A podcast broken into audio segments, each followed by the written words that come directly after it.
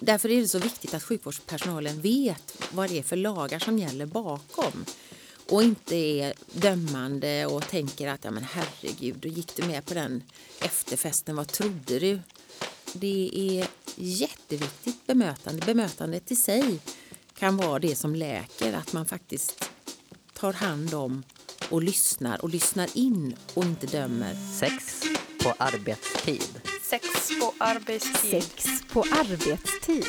En podd om SRHR för dig som jobbar inom vården.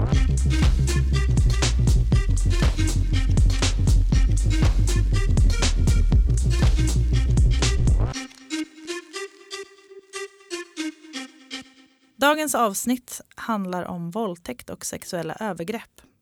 Om vad hälso och sjukvården kan göra för att hjälpa personer som blivit utsatta.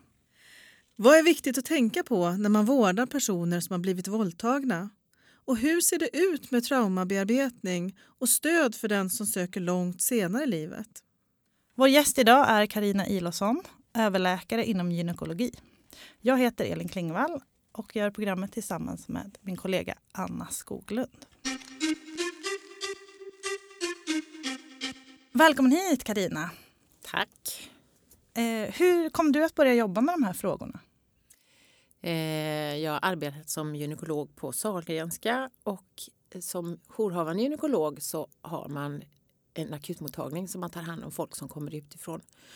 Och där dök det upp eh, väldigt många som hade varit utsatta för våldtäkter eller försök till och eh, jag tyckte inte riktigt att vi hade så himla bra handläggning för dem. Så vi startade upp och tittade över och gjorde en handläggning som idag eh, fortfarande står och som fungerar väldigt bra i alla perspektiv för kvinnorna som söker. Både i rent medicinskt men även psykosociala uppföljningen. Så det är en handläggning för, eh, då endast för kvinnor som söker eh, efter att man har blivit utsatt för en våldtäkt i, ja, man säger, i det akut skede. Mm. Är det det som handläggningen gäller? Mm. Eh, på Sahlgrenska, det var ju som gynekolog då, då har man ju bara kvinnor och på kvinnokliniken. Så eh, det var där som de riktlinjerna arbetades fram.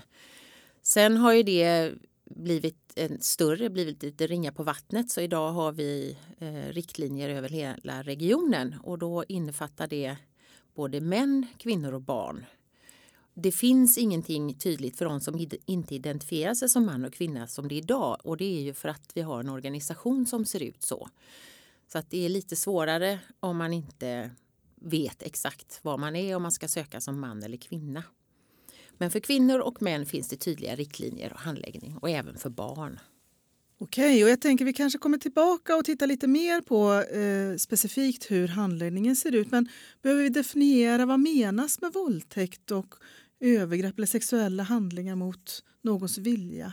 Hur ska vi kunna förstå det? Ja, det är ju alltid olika i olika länder och det som styr vad det är som är en våldtäkt det är faktiskt lagen. Och det är inte helt självklart. Jag tror att eh, gemene man tänker vad en våldtäkt är och det är ju den bilden man får av antingen ifrån kanske filmer eller ifrån media. Och det är nästan alltid det som man tar som överfallsvåldtäkter. Men det är faktiskt inte det som är det vanliga. Utan lagen säger att en våldtäkt är om man genomför ett samlag eller en annan sexuell handling med en som inte deltar frivilligt. Den har ju ändrat sig lite grann, lagen. Före 2005 var det ju tvungen att göra motstånd rent fysiskt.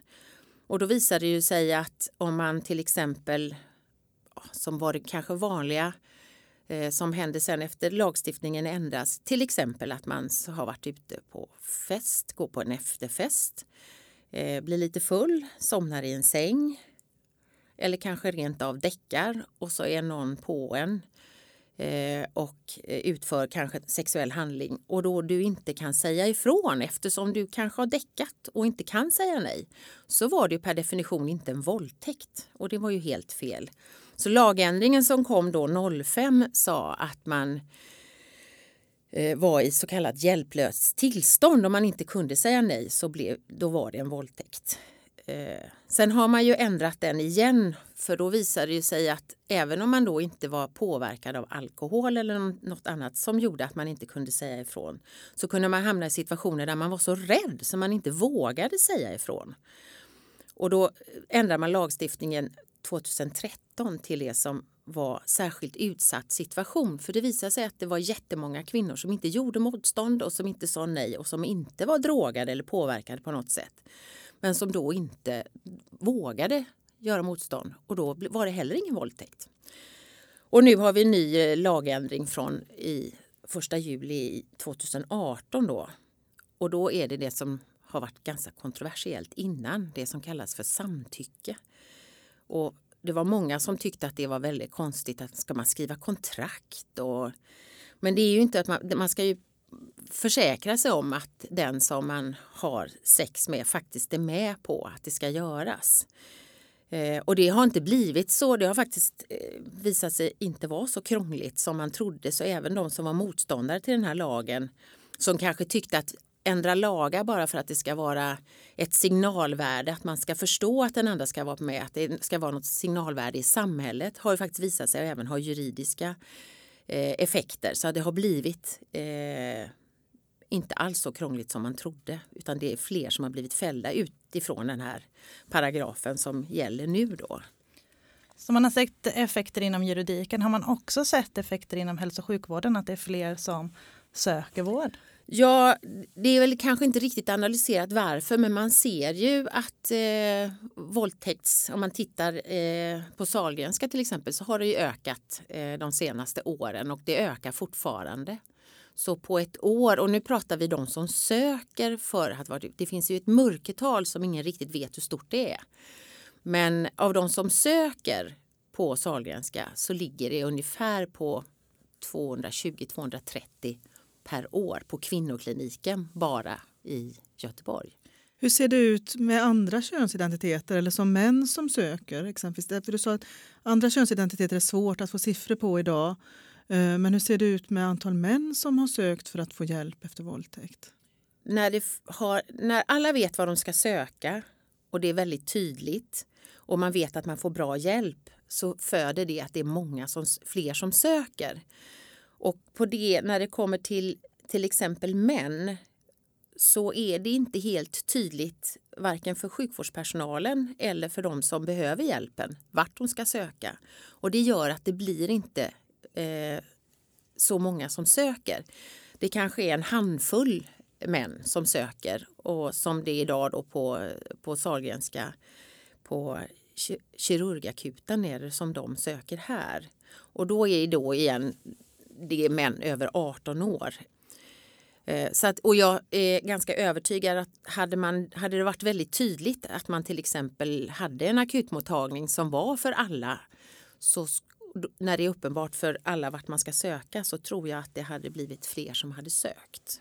Så, så män söker till eh, kirurgakuten? Ja, man söker ju, riktlinjerna säger ju att det här är ju ett trauma. Man är naturligtvis inte skadad så att man blöder och har, och har eh, så att det är uppenbart när man söker att det faktiskt är ett stort trauma som man har varit utsatt för.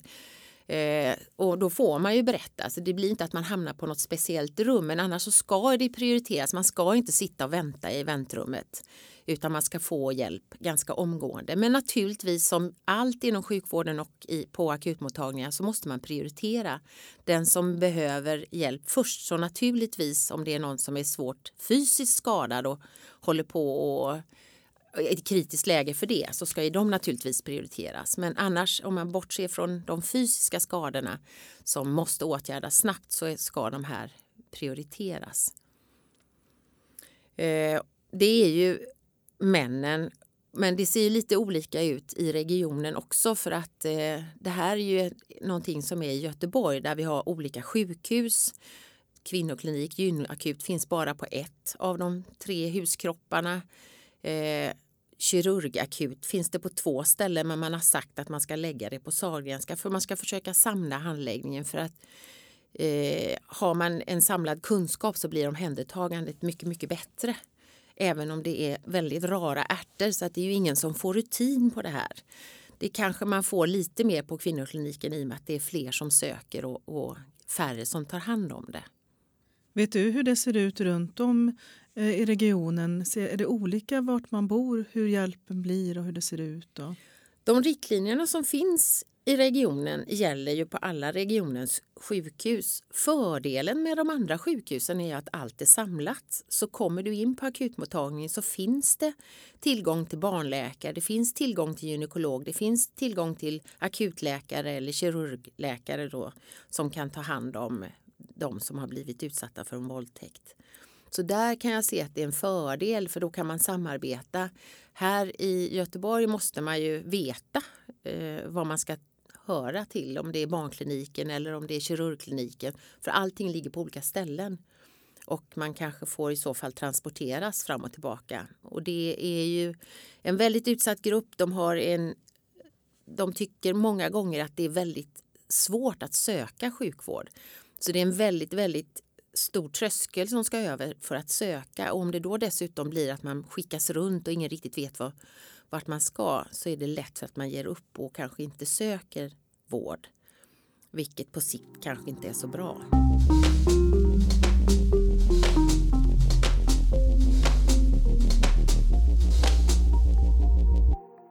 Hur ser det då ut när en person ändå har kommit in till till hälso och sjukvården och fått komma i kontakt?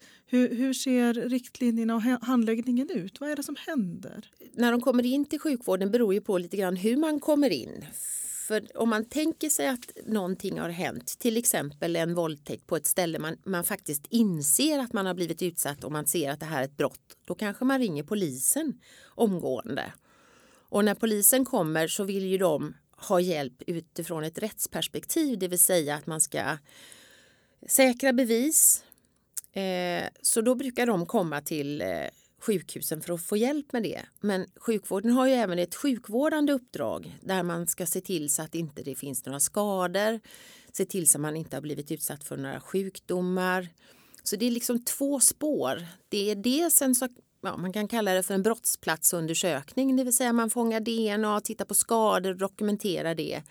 Men sen tar man även då prover för eh, könssjukdomar till exempel eh, graviditetstest. Allt det här tar sig om man nu kommer i det akuta skedet när det har hänt inom ett par timmar. Så tar man ju de proverna och det är ju lite grann för att ha någonting att utgå ifrån. För att sen har man ett eh, återbesök och uppföljning under en period så att man kan ta nya prover och se ifall det är någonting som har utvecklats. Så att de proverna man tar i det akuta skedet, det säger ju egentligen hur det såg ut innan en eventuell våldtäkt.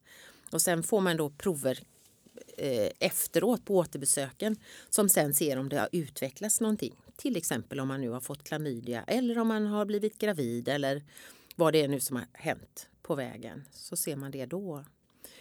Så det är egentligen det. Och sen så är det ju också naturligtvis det som är kanske den tyngsta biten. För det är faktiskt så att de flesta har inga skador att nämna, inga fysiska skador. Men däremot psykiska eh, effekter blir det. Och vi vet att det är många som får posttraumatiska stresssyndrom efter våldtäkter. För det här är ett väldigt trauma. Och därför är det väldigt viktigt att man tar hand om dem på ett psykosocialt bra sätt. Finns det också med i de medicinska riktlinjerna hur den handläggningen ska se ut? Ja, det finns det. Det finns en tydlig och, och att de ska få snabb kontakt med kurator närmsta vardag helst och sen att man får en direkt uppkoppling för att se hur de mår. Och det kan ju faktiskt vara så att de redan har någon form av stödkontakt innan. Så kanske man ska fortsätta gå där för att inte blanda in fler personer. Men det finns tydliga riktlinjer för det också. Så det, och det är en stor del i behandlingen att faktiskt se till så att det blir bra psykosocial uppföljning. Men även medicinska återbesök. Och där man också under den här processen, om det är någon som har polisanmält, för det kan ju faktiskt också vara de som har blivit utsatta men som inte vill polisanmäla, de är också välkomna. Och ibland händer det ju att man kanske vill eh, anmäla i efterförloppet. Men då tas alla de här proverna för eh, spårsäkring i akutskedet ändå. Och sen så finns de och bevaras på eh, sjukhuset tills man till exempel bestämmer sig för att anmäla. Och då har det redan fångats. För det som man inte fångar i akutskedet går ju ofta bort i duschen. När man tvättar sig så försvinner mycket av det DNA som man kanske hade då. Så att det gäller att fånga det tidigt. Hur länge sparas det materialet sen? I regionen så sparas ett, en sån, man har två år på sig. Så att det sparas i två år, därefter kasseras det. Och sen är det ju polisen, vi tar ju proverna för polisen så att det är ju de som bestämmer om det ska analyseras och om de ska ha dem överhuvudtaget. Men har de inte hämtat dem av någon anledning inom två år så kasseras de. Och vilket ansvar har vårdpersonalen för att göra anmälningar i de fall då patienten själv inte vill göra en anmälan? Man har inget ansvar egentligen att göra en anmälan men man har en möjlighet. Och det där är en balansgång förstås för att om det kommer in någon som kanske söker för att den bara vill kolla att det inte finns några skador eller att man inte har fått några sjukdomar och man som vårdpersonal då hör att men det här är ju en våldtäkt så har man faktiskt möjlighet att polisanmäla. Men den balansgången är ju att man faktiskt har fått ett förtroende. Man har en patient som bara vill ha hjälp med att se så att man inte har några skador och sen är man nöjd. Att då i det läget gå emot patienten och anmäla är kanske inte någon speciellt bra sätt att möta en sån patient på. Däremot kan man ju eh, kanske uppmuntra och stötta för en polisanmälan. Men det kan också vara situationer där man kanske som patient egentligen vill polisanmäla men man vågar inte stå för det riktigt själv. Och då har jag vid några tillfällen erbjudit mig och sagt skulle det vara enklare för dig om jag stod för polisanmälan? Och då när de säger att ja absolut, det vore jag väldigt tacksam om du kunde göra. Då skulle jag kunna tänka mig polisanmäla. Då är det och då har man ju gjort det men man har patienten med sig eller har ett förtroende för att göra det. Och då kan man göra det men det är väldigt sällsynt. Det allra bästa är om de själva känner och vill och gör det. Den processen blir oftast bättre. Pratar vi om vuxna nu? För jag tänker om det handlar om personer som är under 18 år eller personer som räknas som barn. Ser det ut på ett annat sätt? Vet du ja, det gör det. Eh, och det är ju barnläkarna som är allra bäst på det men de har ju en speciell handläggning för där har ju föräldrarna mm. eh, målsman som måste samtycka till undersökning i så fall. Och det kan ju också vara i eh, områden där det kan ju till exempel vara så att det är någon av föräldrarna som är den som har förgripit sig. Och då, eh, så det är lite speciella förhållanden på barn. Men de söker ju också på, på det finns eh, ett barnskyddsteam i regionen också som hjälper till eh, när barn blir utsatta för våld. Och eh, de söker på barnkliniken och får hela det barnomhändertagandet som är viktigt. Sen är det ju så att eh, på eh, kvinnokliniken är det ju från 13 år och uppåt som man tar hand om. De är ju faktiskt fortfarande barn i lagens mening. Och då kommer ju det här med att man eh, ska göra en orosanmälan till socialtjänsten om de är under 18 år. Och det är ju någonting som all sjukvårdspersonal ska göra och det kanske man inte alltid tänker på. Att eh, någon som kanske då är 16 år och har varit utsatt för ett övergrepp, att man far illa i, det, i den situationen. Men vad som också kan vara, det är ju ofta alkohol inblandat i det här och det är också någonting att man har unga personer som är, eh, har druckit alkohol och blir utsatta för övergrepp. Det är ju också någonting som man som sjukvårdspersonal kanske ska göra en orosanmälan för. Eller inte bara kanske. Man ska alltid göra en orosanmälan om det är någon som är under 18 år och utsatt för den här typen av problem.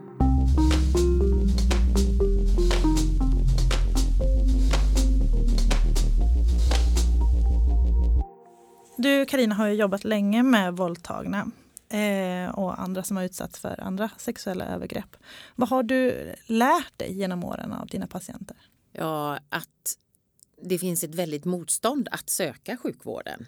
Vi vet också att de, eh, även om vi erbjuder en uppföljning så är det inte säkert att man kommer för att det är förknippat med så mycket trauma att, att söka sjukvård. Och har man, en, har man varit utsatt för ett sexuellt övergrepp eller en våldtäkt och söker till exempel akut och sen blir planerade för återbesök så hade vi ett väldigt stort bortfall för att man, det, det är ett sånt motstånd. Och då är ju att man ska känna sig trygg i bemötandet när, eh, när man söker sjukvården är det viktigaste. Att möta Därför är det så viktigt att sjukvårdspersonalen vet vad det är för lagar som gäller bakom och inte är dömande och tänker att ja men herregud, då gick du med på den efterfesten, vad trodde du? Det är klart att saker och ting händer. Det är jätteviktigt bemötande. Bemötandet i sig kan vara det som läker, att man faktiskt tar hand om och lyssnar och lyssnar in och inte dömer när de söker akut. Det tycker jag är jätteviktigt när man möter de här kvinnorna, att de ska känna sig trygga. Kan man också tänka att man behöver ha utrymme att vara mer flexibel inom sin organisation där ifall någon uteblir. Ibland så är det där hur många gånger ringer vi på en patient som inte har kommit och så vidare. Behöver man tänka utifrån dem, alltså att, att ha strukturer som gör det möjligt att också hjälpa patienten att komma tillbaka. Att skapa det där trygga rummet.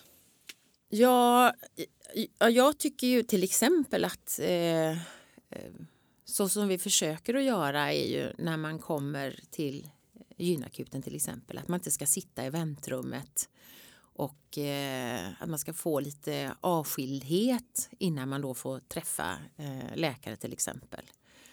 Eh, och att man, om man kommer från polisen så har vi också att de ska slå en signal och berätta att de är på väg upp. För det blir alltid uppståndelse när det kommer in polis i uniform in på en mottagning med någon ung kvinna. Det blir så utsatt och därför så försöker vi också att de ska höra av sig innan så man kan möta upp så att inte det ska vara så stor uppmärksamhet när de kommer in och att uniformerad polis inte ska vara inne på avdelningen.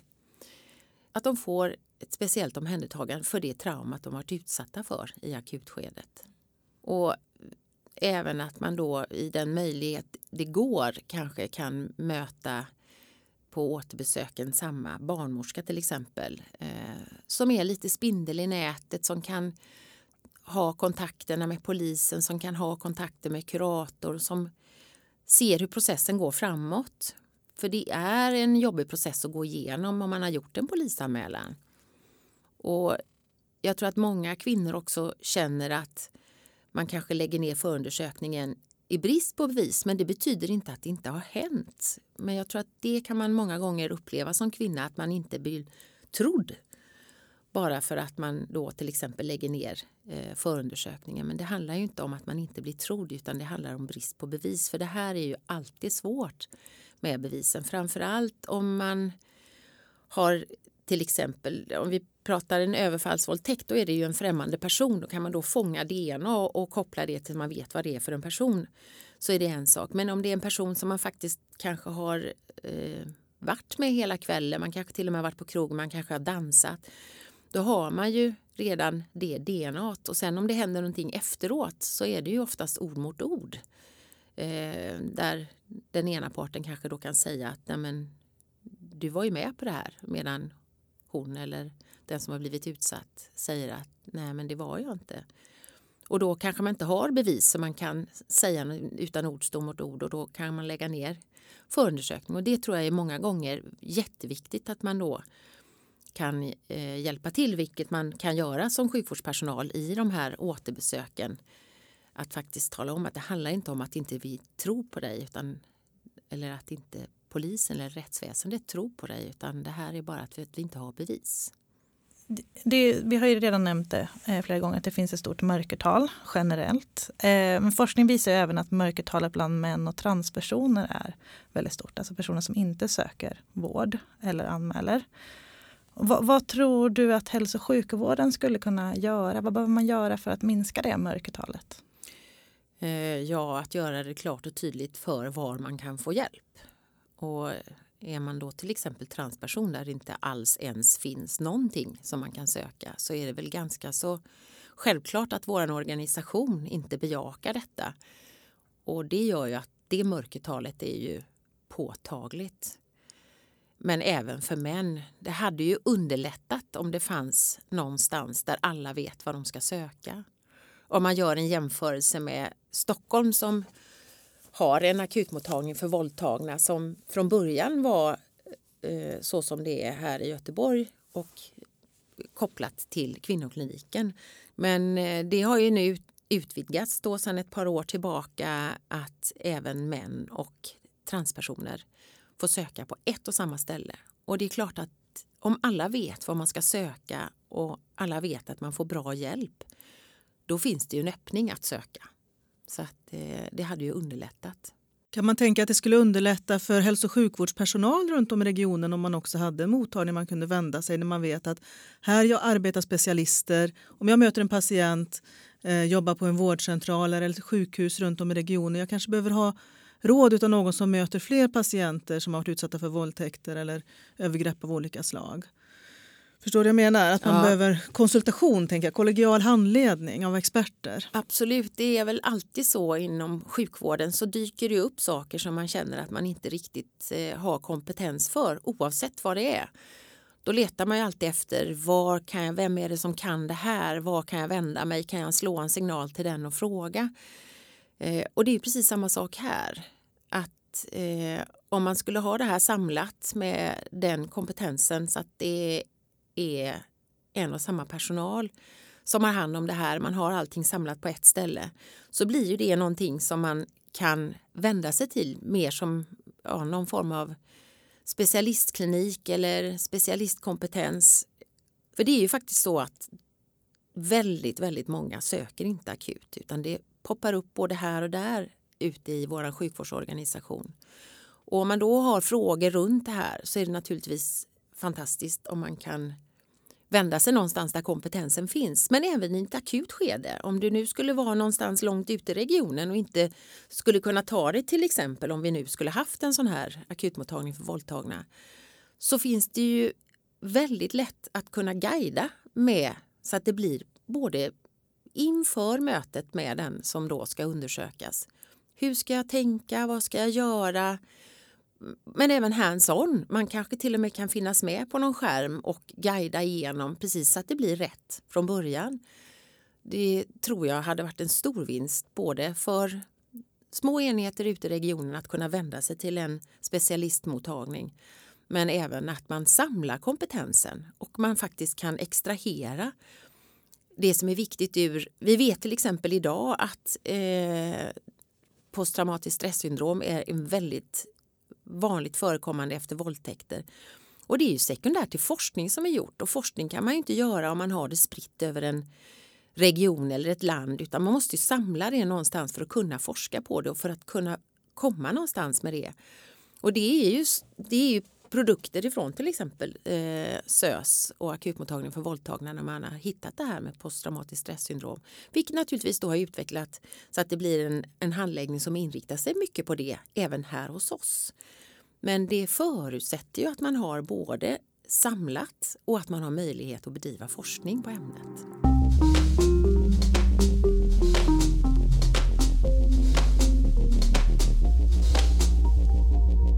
Men hur ser det ut idag då? Om tycker, för nu har vi pratat mycket om just liksom det akuta skedet eller kort tid efter man har blivit utsatt för en våldtäkt. Men hur ser det ut om man söker vård ett år senare eh, för att få psykosocialt stöd? Vad finns det för stöd att få då? Psykosocialt stöd ska ju finnas men om den är speciellt inriktad på eh, sexuellt trauma till exempel. Det varierar nog över Eh, regionen och även över stan om man nu är i Göteborg. Eh, det finns så mycket kompetent personal, det finns så många eldsjälar, det finns så många som kan och vill jobba med frågan. Och därför så blir det lite små enheter där det faktiskt finns specialistkompetens.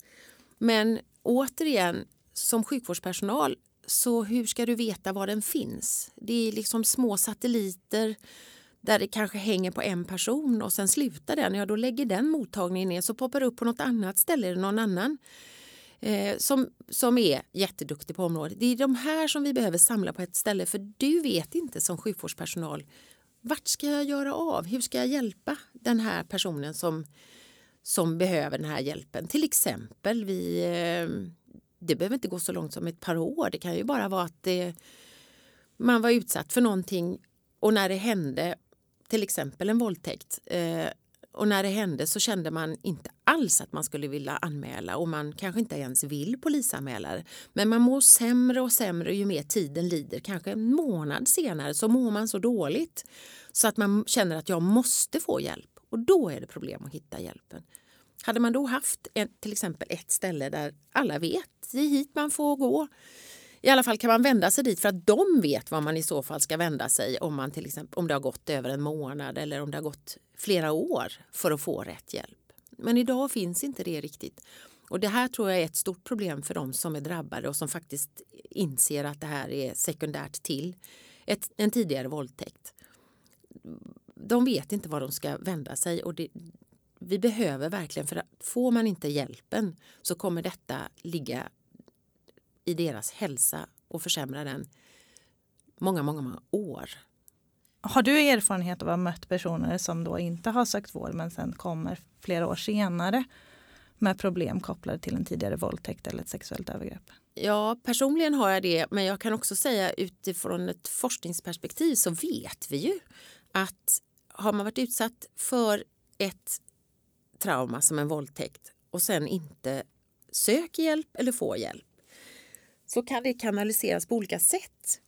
Det är inte så svårt att förstå att det kan vara en psykisk belastning, man börjar må dåligt, man kanske blir deprimerad, man kanske tar tabletter för det, man kanske börjar bedöva sig med alkohol eller andra droger. Så det blir ett missbruk. Det, är ingen, det kan inte vara så svårt egentligen att förstå utan det tror jag att de flesta förstår. Men det finns väldigt mycket som är undermedvetet också. Eh, vi vet att det finns väldigt många som kanaliserar den här traumat på ett annat sätt och får det i, i smärtor. Eh, det kan vara smärtor från olika ställen. Det kan vara smärtor från eh, axlar, käke, det kan vara från magen, det kan vara från urinröret, det kan vara samlagssmärta. Det kan vara väldigt mycket där man faktiskt inte kopplar ihop det till att det har med det här att göra. Och det finns en grupp av eh, patienter som söker och det är en stor grupp. Man gjorde en undersökning på bara på en vanlig gynmottagning eller en, en sån här över Norden och tittade på. Och man kan grovt säga att det var en tredjedel eh, som hade erfarenhet av någon form av våld, inklusive sexuellt våld. Bara av de som söker på en vanlig gynekologisk mottagning. Så det har ingenting med akut eller någonting att göra. Men de har en erfarenhet någon gång i livet att ha varit utsatta för våld. Och det är kanske bara en, två procent som tar upp det vid mötet. Eh, men jag tycker att jag hittar ofta det här eftersom vi ställer rutinmässigt frågor om våld, både psykiskt, fysiskt och sexuellt våld. Så kommer det ofta upp och det finns kopplingar till att man faktiskt har sökt många gånger för alla möjliga olika både smärtor och, och, att man faktiskt tror att det är sjukdomar som man går och har. Men man hittar aldrig någonting. Det är väldigt vanligt och vi vet att sexuella trauman har en ännu större tendens att man söker för en massa kroppsliga symptom. Och det, då är det till och med så att man många gånger inte ens kopplar det till att det har med det sexuella övergreppet att göra. Så hur, behöver, eller hur kan personal ställa frågor för att få en ledtråd om, om, det här, om, om patienten har erfarenhet av sex, eh, sexualiserat våld av något slag? Du sa att du, ni har standardfrågor hur ni, hur ni frågar kring våld. Och hur, hur ja, man... alltså, jag, jag, tror att man lite grann hade jag väl tanken innan att man eh, lite grann kunde känna sig för. Här, här verkar det som att det möjligen kan vara någonting, då frågar jag. Men jag tror att det bästa sättet att komma fram är att man har rutinmässiga. Och allra enklast som i, på våran mottagning så, så får man svara på allmänna frågor om både hälsa, mediciner, allergier och inbakat i de här alla frågorna så kommer även frågor om våld som man har sen vid mötet så man kan ha det som ett eh, samtalsunderlag vid mötet. Jag tror att då blir det enklast att eh, fråga rutinmässigt. För ibland är det svårt att få in det i det naturliga samtalet vid mötet. Hur brukar patienterna uppleva eh, de här frågorna? Jättemånga säger, är väldigt tacksamma för att man frågar. För det är kanske första gången man har fått frågan. Man har velat att berätta det men har aldrig fått möjlighet. Men det finns också de som aldrig har varit utsatta som säger att vad bra att ni frågar. Så att det är ingen som har känt sig förolämpad som har fått frågan. Utan det är egentligen bara positivt att ställa frågorna.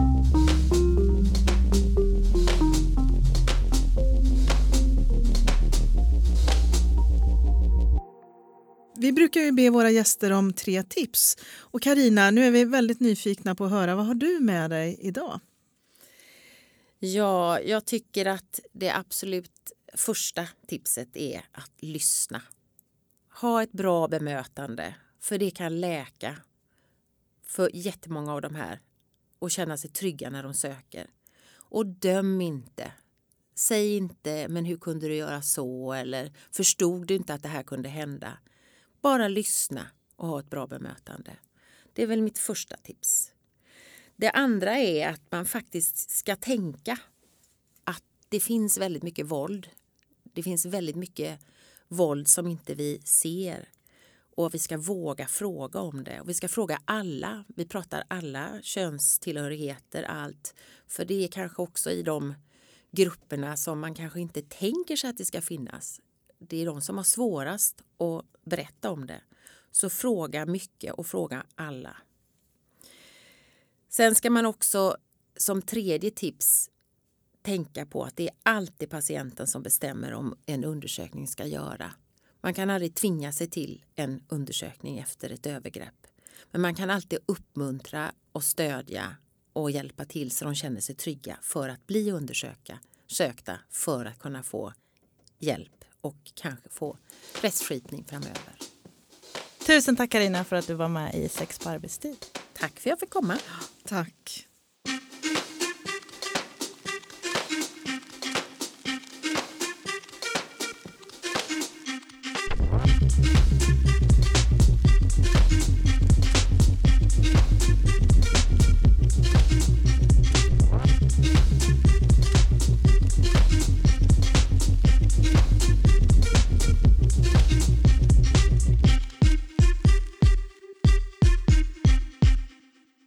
Har hört Sex på arbetstid.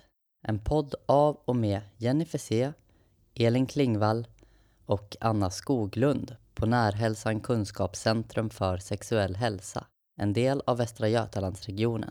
Podden finns på närhälsan.se ksh och srhr.se. Sex på arbetstid produceras av Malin Holgersson på uppdrag av Närhälsan Kunskapscentrum för sexuell hälsa.